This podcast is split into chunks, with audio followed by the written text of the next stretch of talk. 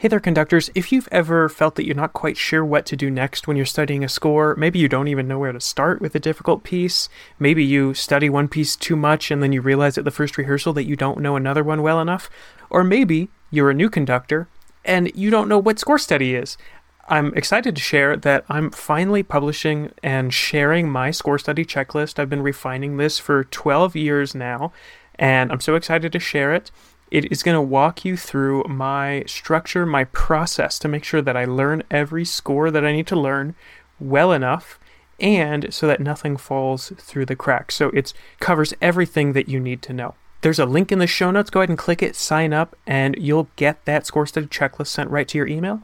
You'll also get access to an eight minute video of me explaining what each section is and how I use it to organize all the music that I need to learn. It's only eight minutes, so it's not going to take you a whole hour to learn how to study better, how to put up a process for your score study and how to make sure that nothing is falling through the cracks. So, again, click the link in the show notes, and I hope to see you soon. Now, please enjoy this episode of Podium Time.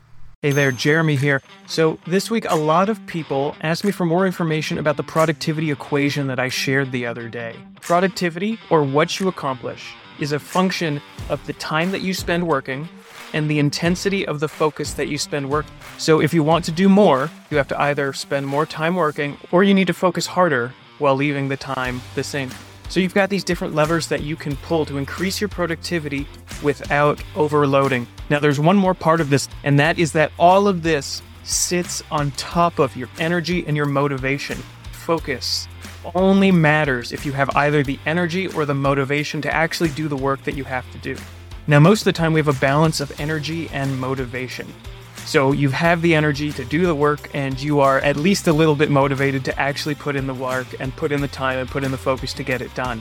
These can be on the extremes. If there's something you have zero motivation for, you can have 100 energy and still get it done because there's nothing really holding you back except that you just don't really want to do it. If you have zero energy, you're just totally dead, you're totally burnt out, but you have enough motivation, even with no energy, as long as you're not dead already, you're going to be able to get some work done. We're going to be talking about ways to optimize each of these in the masterclass on Saturday. So please join us for the power of productivity getting more done in less time this Saturday. You can sign up for this at jdcuebas.com slash productivity. And that if you're on Instagram, that link is in my bio. If you're on Facebook or YouTube, that link is in the description below. So I really hope to see you there. I really am excited to dig into these things and how you can get more done with less stress.